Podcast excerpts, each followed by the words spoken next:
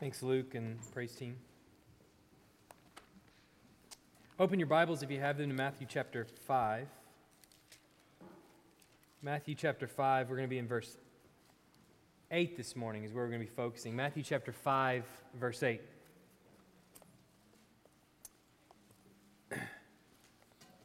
You don't have to, to teach a kid to, to pretend. I think it's born into their DNA from birth. As soon as they, they come out, they immediately have imaginations. They know how to play make believe. They are born with it. In fact, when you watch a movie with a child, you know what I'm talking about.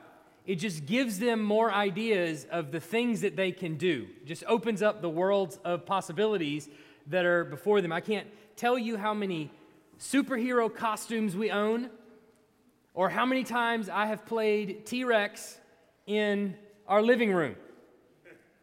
The key is the short arms. You have to get the arms in really short and the foot stomp. You have to really stomp down with authority. That gives you the, the persona of the T Rex. We do this all the time in our living room. It's all my kids want to do, it seems like. But of course, make believe doesn't, doesn't end when you reach adulthood, it continues on.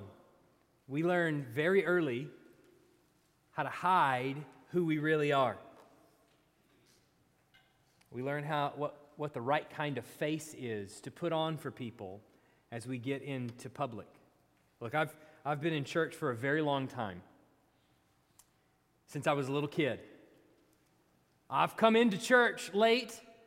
Everybody in the car is mad at each other.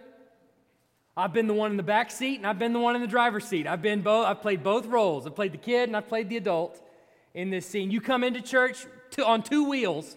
You're trying to get there on time and of course you're late because for some reason, three dresses weren't good enough. You had to find the fourth one. No, the real reason you're late is because you decided to jump in the shower at the last minute when I was going to get in, right? This is, this is how it goes. You pull in, you're arguing. The worst is when you're silent, when the car is completely silent. That's, that's absolutely the worst. And you get in and you're, you're kind of mad, you're bubbling with anger. And of course, there's Sister Goody Two Shoes. She's handing out the bulletins at the front door. And immediately you put on that smile. Hey, how you doing? So good to see you. We're doing just great. We're doing fine. We have a face for every single occasion. And we don't stop playing make believe just because we become adults. We just get really good at it, and it stops being a game and it becomes a way of protecting our own, ourselves, basically, a way of, of concealing what our hearts are really feeling at that moment or what our hearts really look like. This morning, we're going to be looking at the sixth beatitude, and Jesus is going to deal squarely with our motivations. The way this sermon preparation usually goes is that I go into my office on Monday morning and I begin looking at my text. And I usually read over it a number of times. I usually think through it, write down notes, things that I'm thinking initially just off the top of my head, um, read through what other people have said about this particular passage, think about a various number of things. But then there's a point in the week, and it comes at a different time every week, where the sermon actually hits me, where the passage actually becomes very real to me. And really, the Lord begins preaching the sermon to me. And conviction starts to take place. Well, that was about the first five minutes of sermon preparation this week. So I can say, having been in this verse for the last week, if you've been convicted by the Beatitudes up to now, I think in this one, Jesus turns up the volume just a little bit more and really breaks the back of the self righteous. This beatitude has probably shined the brightest light on my own heart. And it's really hard to get up here and preach it. So, really, what I'm doing, what I'm saying is, I'm going to preach into the mirror, and y'all are just welcome to listen. How about that? Will that work? All right. Let's look at our passage this morning, Matthew chapter 5. I'm going to read, as usual, verses 3 to 12, and we're going to focus on verse 8 this morning. Blessed are the poor in spirit, for theirs is the kingdom of heaven. Blessed are those who mourn, for they shall be comforted. Blessed are the meek, for they shall inherit the earth. Blessed are those who hunger and thirst for righteousness, for they shall be satisfied. Blessed are the merciful, for they shall receive mercy. Blessed are the pure in heart, for they shall see God. Blessed are the peacemakers, for they shall be called sons of God. Blessed are those who are persecuted for righteousness' sake, for theirs is the kingdom of heaven. Blessed are you when others revile you and persecute you and utter all kinds of evil against you falsely on my account. Rejoice and be glad, for your reward is great in heaven, for so they persecuted the prophets who were before you. Now, since it's been at least two weeks since we've been in this passage, there may be a couple of people that are just now joining us in our study. I just want to re- refresh our memories as to where we are in the book of Matthew. You'll remember the first three chapters of Matthew, uh, the, the gospel writer, Matthew, is introducing us to this character, Jesus the Christ, who he's claiming is the Messiah, the long awaited Messiah. And he's told us in the first chapter, really in the first section of the first chapter, that this Messiah is of the line of David. He is adopted into the royal line, according to his father Matthew, his adopted father Matthew. He's born by blood into the line by his mother Mary. We're told that in Luke. And not only that, the angel says to him, You will call his name Emmanuel, which means God with us. So not only do we have a king, but we literally have God with us. And his, his, his journey, his mission, is very clear from the very beginning. The angel tells Joseph he is coming to save his people from their sins. So we know the person that Matthew is claiming that this Jesus the Christ is, and we know his mission is to save us from our sins. And so we're introduced there in the first chapter to the king. Now, what do kings normally bring with them? A kingdom. So we see that very clearly in chapter 4 as we go into the next section where Jesus is going to introduce us to the kingdom of God. He calls it the kingdom of heaven. And he says in Matthew 4 17, Repent, for the kingdom of heaven or the kingdom of God is at hand. The, the kingdom where God reigns is here amongst you. And he's telling us you can have citizenship in it. Repentance is the key. That's how you get in repentance. Now, he's told us to repent, but as we talked about a couple of weeks ago, if you don't have somebody else to tell you otherwise, you're going to think you're pretty awesome. This is the reason God gives us a spouse, isn't it? They're not really that impressed with you, and they're not afraid of you. So they will tell you how not awesome you really are. It's a sanctifying process that he takes us through. Well, in a similar way, Jesus is introducing us to the kingdom, and he's going uh, on through the Sermon on the Mount, this chapter 5 through 7, this first introductory sermon. And he's going to tell us how the kingdom of God functions, and it's different than the kingdom of the world. And what we're seeing, or what I'm seeing, and I hope we're all seeing, is that the kingdom of heaven functions differently, and I've lived, I've been born into the kingdom of this world. And so naturally, this sermon is telling me how not awesome I really am. It's breaking my back, and it's bringing me back to Matthew chapter 4 17. Repent, for the kingdom of heaven is at hand. It's what this sermon is really doing for us. This sermon that Jesus is preaching is doing for us. And in a few weeks, we're going to get into Jesus saying more about the law, the law of Moses and how that, that functions in the kingdom of heaven. And if the Beatitudes aren't convicting enough, just wait until we get into the rest of the Sermon on the Mount, where he eventually says, Be perfect, therefore, as your heavenly Father is perfect. that doesn't break your back, nothing will.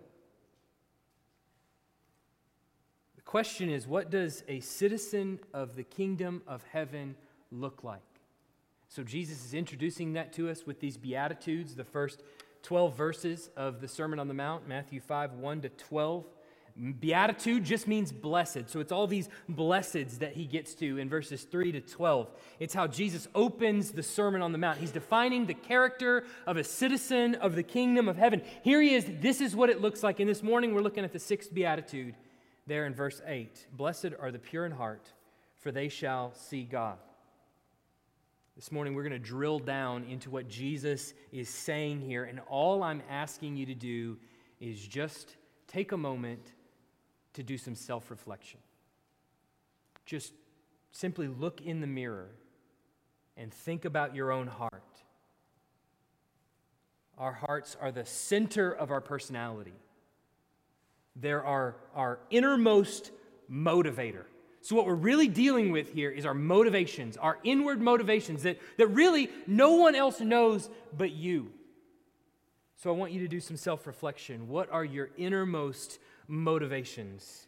The first thing that Jesus says here is that about the pure in heart is that our hearts must be sincere to the uttermost. That's what he's saying. Our hearts must be sincere to the uttermost. Blessed are the pure in heart. Your heart must be sincere to the uttermost. Back in, in verse 5, Jesus said, Blessed are the meek. And I said back then, it's pretty easy to tell what Jesus means because this is almost a direct citation from Psalm 37 11. Well, the same is, is really true here. It's pretty evident that Jesus is alluding to Psalm 24 3 to 4, which we talked about earlier. We sang about it, we, Luke, Luke mentioned it, we read from it. He says this in Psalm 24 3 to 4. The verse should appear on the screen behind me. Who shall ascend the hill of the Lord?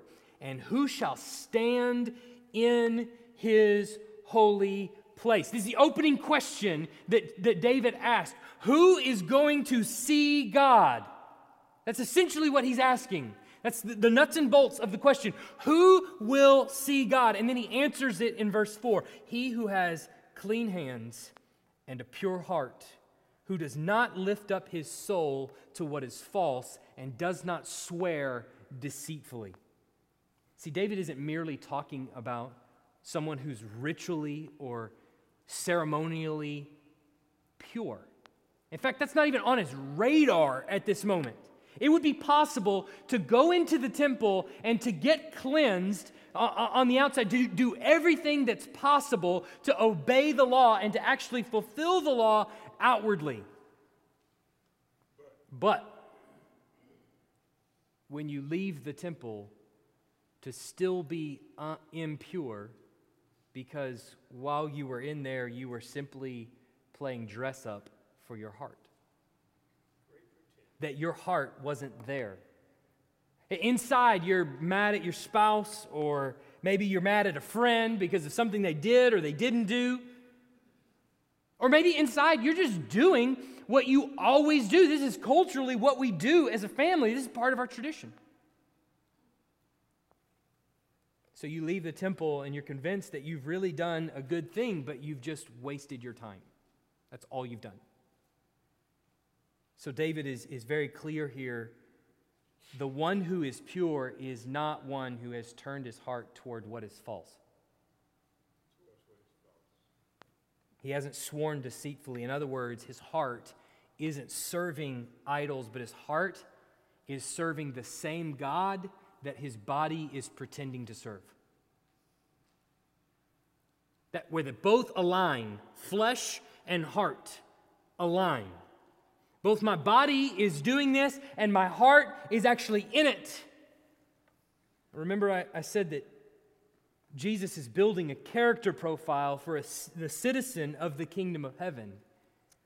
And these, these character traits will be on display throughout the book of Matthew. And sometimes we'll see them played out in characters that do exactly the opposite of what Jesus is saying. And sometimes we'll say we'll see it play out in characters who are doing exactly what Jesus is saying. They're modeling for us essentially what's true in the Sermon on the Mount. Well, in the book of Matthew, the hypocrite will appear several times throughout this gospel, and they're demonstrating for us exactly the opposite of purity of heart. The hypocrite is exactly the opposite. Now, the term hypocrite, of course, just means an actor or a role player. It's someone who's playing dress up. Now, ironically, though it seems derogatory in the text, it wouldn't be derog- a derogatory term by nature. Like it wouldn't be derogatory to call a Hollywood actor a hypocrite, ironically, as much as, as much as we want to. It, it wouldn't be, because that's exactly what they are. They're role players, they're actors. The part where it becomes a derogatory term is because in the Gospels, Jesus is not pointing to actors, he's pointing to religious elites. He's pointing to the Pharisees and the Sadducees and the scribes and the Jewish authorities, and he's calling them hypocrites, role players. You're just acting. You're putting on the clothes like you're religious, but your hearts are far from me. Jesus explains what this hypocrite really looks like, or what purity of heart really looks like. In Matthew chapter 6, should appear on the screen behind me, you can follow along. He says, starting in verse 1 Beware of practicing your righteousness before other people in order to be seen by them, for then you will have no reward from your Father who is in heaven. Thus, when you give to the needy, sound no trumpet before you, as the hypocrites do in the synagogue and in the streets, that they may be praised by others. Truly, I say to you, they have received their reward. But when you give to the needy, don't, do not let your left hand know what your right hand is doing so that your giving may be in secret. And your Father who sees in secret will reward you. And when you pray, you must not be like the hypocrites, for they love to stand in, and pray in the synagogues and at the street corners that they may be seen by others. Truly I say to you, they have received their reward. But when you pray, go into your room and shut the door and pray to your Father who is in secret. And your Father who is sees in secret will reward you. There's an inner position of the heart that Jesus is illustrating here in this passage. Only you can see it inside yourself, and He can see it as well. He says the attitude that we're trying to steer away from is people that are motivated by the praise of mankind. That's typical of a hypocrite. That's typical of someone who is playing a role but whose heart is not in it. And we're not even talking about verbal affirmation, verbal praise. That's not merely what we're talking about. You notice in verse 2, he says that they may be praised by others, but then in verse 5, he says that they may be seen by others. The simple motivation that he's talking about here is more than verbal affirmation. Jesus is saying that they just want to be seen doing the right things by others. That the motivation of their heart is not towards fulfilling what God has required of them or coming clean before the Lord. What they really want is for other people to think they're pretty awesome. You're simply being an actor. You're just dressing up the true motivations of your heart in a superhero costume and pretending that you can fly. That's all you're doing. But the reality is that your heart is lost in sinful despair. And you're just trying to masquerade it. D.A. Carson says it like this Purity of heart must never be confused with outward conformity to rules. Because it's the heart which must be pure. This beatitude interrogates us with awkward questions like these What do you think about when your mind slips into neutral? How much sympathy do you have for deception, no matter how skillful? For shady humor, no matter how funny?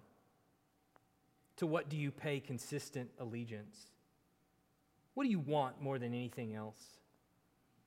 What and whom do you love? To what extent are your actions and words accurate reflections of what is in your heart? To what extent do your actions and words constitute a cover up for what is in your heart? Our hearts must be pure, clean, unstained. I don't know about you, but I'm rocking this beatitude. right? Not even a little bit. It's at this point once you realize what Jesus is actually saying, that it's really difficult to look at myself in the mirror and to see the impurity of my own heart. The standard is complete and utter purity, not one impure motivation. I can't say that about myself, can you? This brings me to my next point. I'm only left to conclude one thing that our hearts cannot be trusted. Our hearts cannot be trusted. In the same gospel, Jesus is going to tell us that our hearts are precisely the problem. Your heart is the issue. He tells us this in chapter 15, verse 18. But what comes out of the mouth proceeds from the heart, and this defiles a person. For out of the heart come evil thoughts, murder, adultery, sexual immorality, theft, false witness, slander. All of these things are a product of a heart that cannot be trusted. But you understand, this is a heavy theme that plays its way out throughout the entire narrative of Scripture. Even back to the earliest pages of Genesis. You'll remember right after the fall, what do we see in the very next chapter but Cain killing his brother Abel? But he doesn't just kill his brother Abel. You remember the story? There's, there's a point at where Cain is struggling with what to do because of the sinfulness of his heart, because of what's crept in. He's struggling what to do, and the scripture says this Cain was very angry, and his face fell. And God sees this and confronts him about it. Jesus has already told us where this is coming from in Cain's heart. It's, it, it's from inside, it's from his heart. His heart's wicked. And this is what happens. So, Cain in this scene is experiencing the same thing that we experience with our own hearts on a daily basis. The book of James puts it like this Each person is tempted when he is lured and enticed by his own desire. Then, when desire has conceived, it gives birth to sin, and sin, when it is fully grown, brings forth death. Isn't this what Cain is experiencing at this very moment in Genesis chapter 4? Isn't this what we've all experienced from time to time? He's being drawn away and enticed. He's being lured away and enticed by his own inward desires. And so his wicked heart is bubbling up in this anger, and the thought of exercising that anger is really appealing to him. Yeah, killing my brother makes a lot of sense right now. That's the solution to my problem. That will alleviate me from this anger. I just want revenge and I just want to kill him. Then, when desire conceives, it brings forth sin. So Cain lashes out and strikes his brother and kills him dead. And now we don't see a lot of Cain after that story, but we do see the fact that when sin is fully grown, it brings forth death in the following chapters. Don't we? So much so that in Genesis 6, it tells us the Lord saw that the wickedness of man was great in the earth, and that every intention of the thoughts of his heart was only evil continually. Everybody's in this state. Everybody's here. Well, but then God sent a flood, right? And so he wiped out everybody.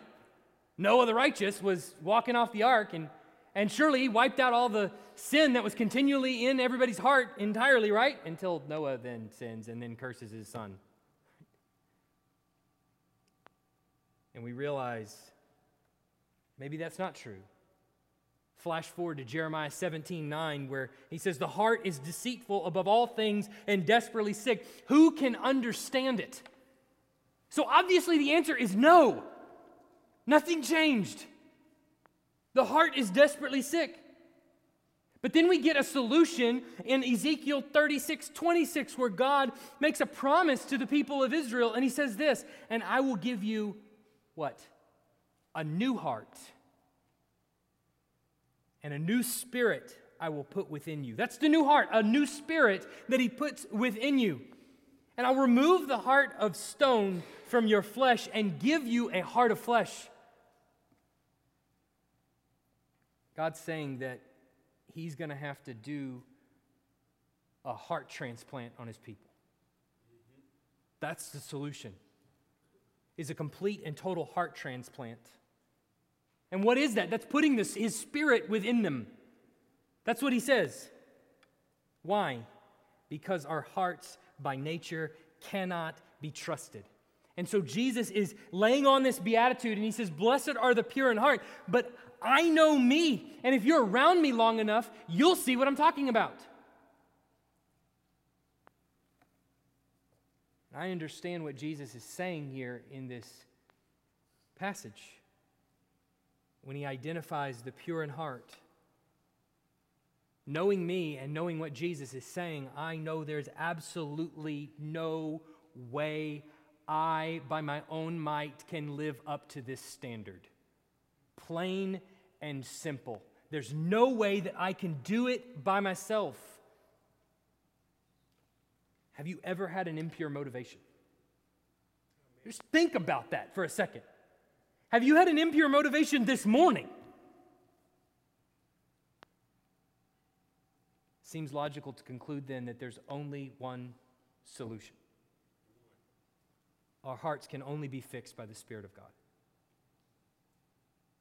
Our hearts can only be fixed by the Spirit of God. I have to be given a new motivation. I cannot manufacture it on my own. I have to be given it. My eyes have to be open to the truth of the gospel. My heart has to be changed. Its motivations have to be made new.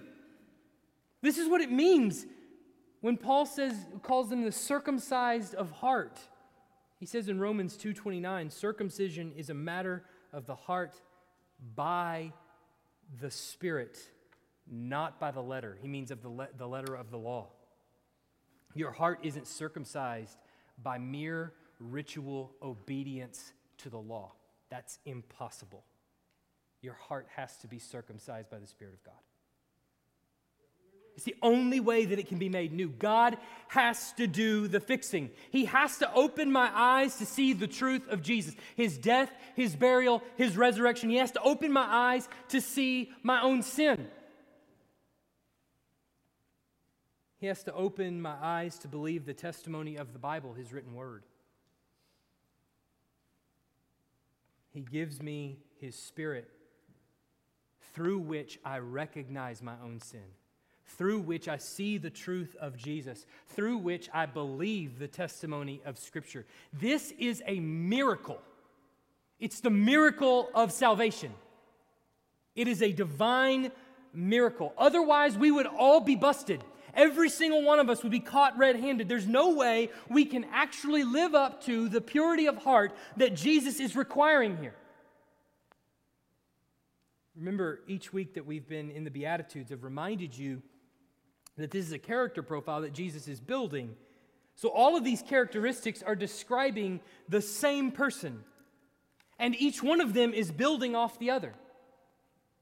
So, at some point in the Sermon on the Mount, all of us are going to hit a brick wall. As we deal with our own self righteousness, all of our backs are going to be broken at some point. And we're going to reach the end of ourself. And at that point, you realize you can't live up to what Jesus is demanding of you. Let me challenge you to think for a moment. If ever there was a beatitude that would wake you up out of your self righteous stupor, it should be this one. If ever there was a beatitude to cripple you and to reveal the standard of God's righteousness, is absolute and total utter purity and that I can't live up to that. It should be this one. How are any of us going to make it? If you take one step further, a couple of chapters down the road from eh, still within the Sermon on the Mount in Matthew chapter 7. Jesus is talking about the last day, and he's talking about judgment. And he says there's going to be many that stand before him and that talk about all the many things they did for him. And he's going to say to them, Depart from me, for I never knew you, you worker of iniquity.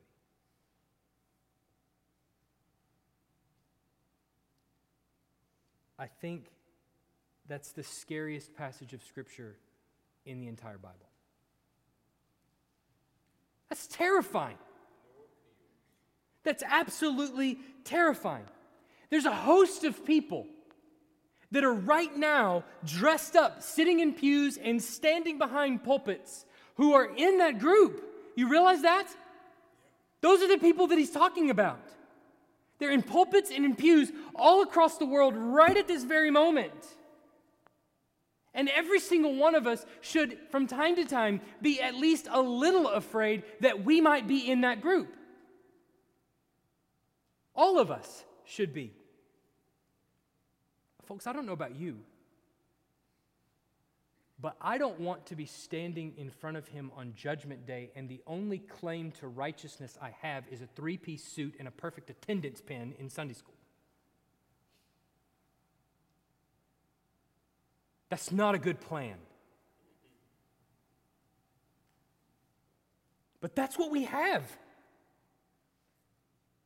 We have outward conformity to rules. But the question that Jesus is asking is what is the state of your heart? Pure or impure? What is the state of your motivations? And it's absolutely crazy to think that it's actually worthwhile for me to show up to church on a Sunday by Sunday basis merely playing games. That's not worshiping the Lord out of a pure heart. That's making church a hobby. Church is a terrible hobby. Jet skis, that's a much better hobby. Golf, much better hobby. Following Jesus is a terrible hobby. First of all, you can never do it. Not if you're pretending. All you're doing is here on Sunday morning just playing dress up, you've just traded in Captain America costume for Men's Wearhouse. That's all you've done. But you're still just playing dress up. And It doesn't actually have any meaning. But it's in, in realizing this it's in realizing that that's what I have to give that it brings me back to the first beatitude Blessed are the poor in spirit. That's precisely it, isn't it? That's the precise meaning of that first beatitude is that I realize I've got a three piece suit. I don't even have that. I have khakis. I got nothing. I got a Sunday school attendance pin. I have nothing. It's the definition of poverty of spirit. Then it brings me to the second beatitude. Blessed are those who mourn, brought to grief over your own sin, realizing that this is all I have looking around going, My sin has, has, has put me in this state now. Helps us to realize our impoverished state, and, and what does it do? It brings us into a quiet room where we close the door. We shut the rest of the world out because I have to spend time with the only person that matters God the Father, who I've offended by my sin. So I shut the door and I beat my chest and say, Have mercy on me, O God, a sinner. And that is it. That is the purity of heart that Jesus is illustrating here. That is what he is getting at. It's not about living perfectly. If it was, every single one of us would be out. It's about a heart that's been broken by the Holy Spirit, that's seen your sin for what it is, that's brought you to a state of mourning, that's left you in complete and total poverty, and realizing that I have no claim to righteousness in front of God. And so the only thing that I can do is pray that He has mercy on me. That's the broken and contrite heart of Psalm 51.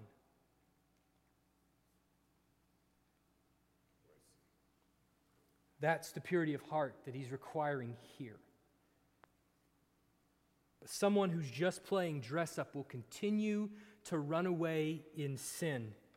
And you know what we'll do is we'll run away in sin and then we'll create gods that actually condone what we're doing. And we might actually even name them the same, the same names as the God we were worshiping God, Jesus, the Holy Spirit. I believe in God, Jesus, the Holy Spirit. The sin that I'm doing, that's not sin. No, no, no. No, no, that's not sin. Let me just scrub that out of the Bible. Factor, um, I'm, I'm, I'm, I'm, I'm manufacturing gods of my own making that are not actually consistent with the God of Scripture. Call his name Jesus. And you'll say, No, the problems are the person sitting next to me. The problem is my husband. The problem is my wife. They're the problem. In reality, you're not even examining your own inward purity. You're not thinking about your own heart.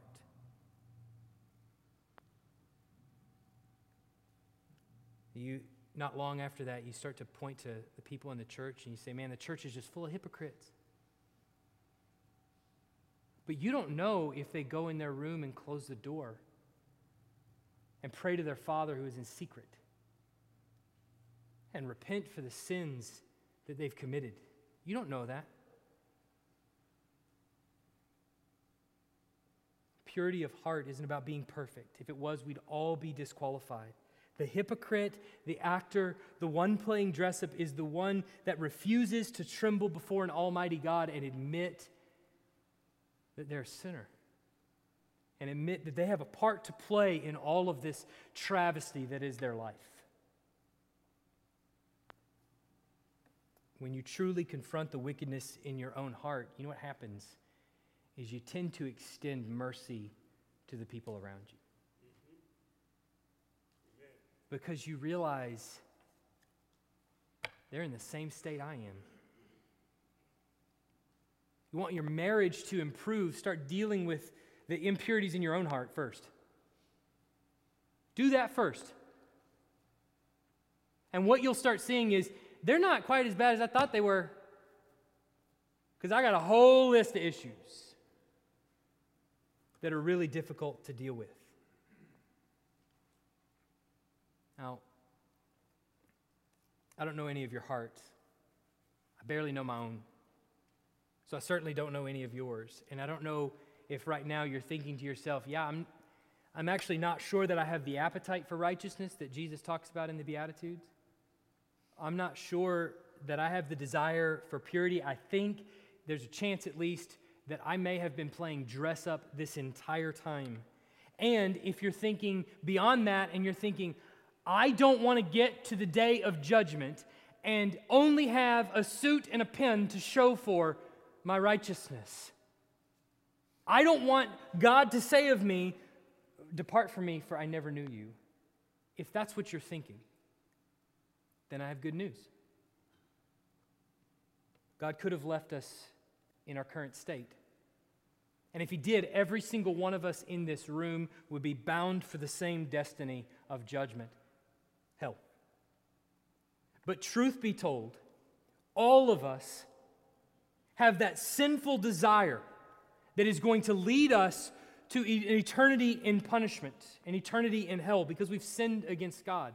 But the Bible tells us in 2 Corinthians 5:21, for our sake He made him to be sin who knew no sin, so that in him, in Jesus, we might become the righteousness of God. In other words, God placed on Jesus Christ all of our iniquity. He took all the costumes, all the tools that we use to promote our own righteousness. He bundled them up, put them on the shoulders of Christ, and punished him for them. Though there was no one more pure of heart than Christ. That's the reality of the gospel.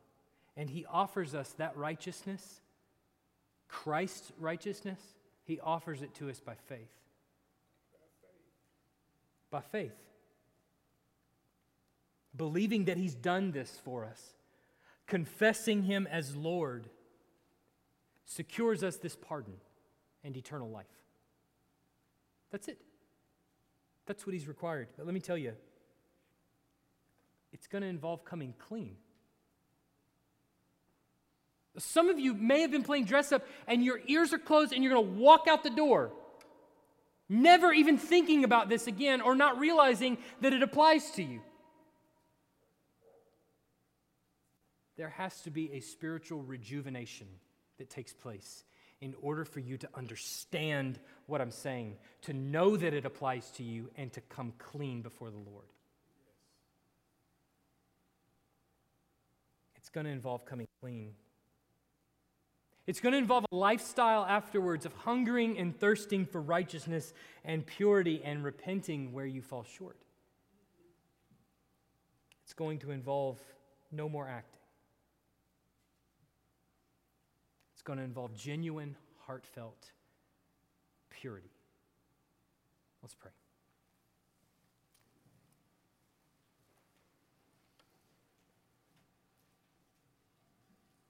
Heavenly Father,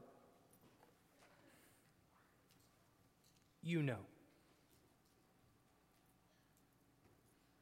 You know the inward motivations of my heart and the heart of everyone in this room.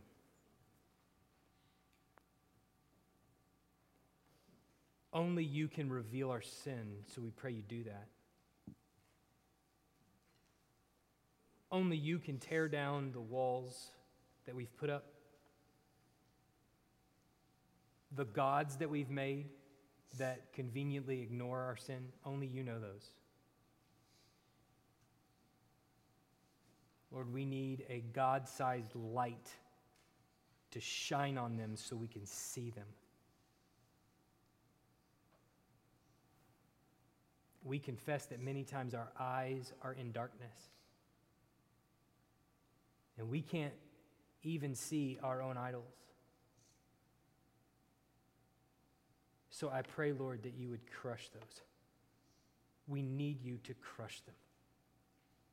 Every single one of us have different things that we're holding on to. Things that we serve, think about, things that we desire that are completely the opposite of what you have commanded of us. Some of those we know, and some of those we don't know reveal them to us. Give us the gift of repentance. May we confess them and turn from them and praise the name of Jesus. For it's in his name we pray. Amen.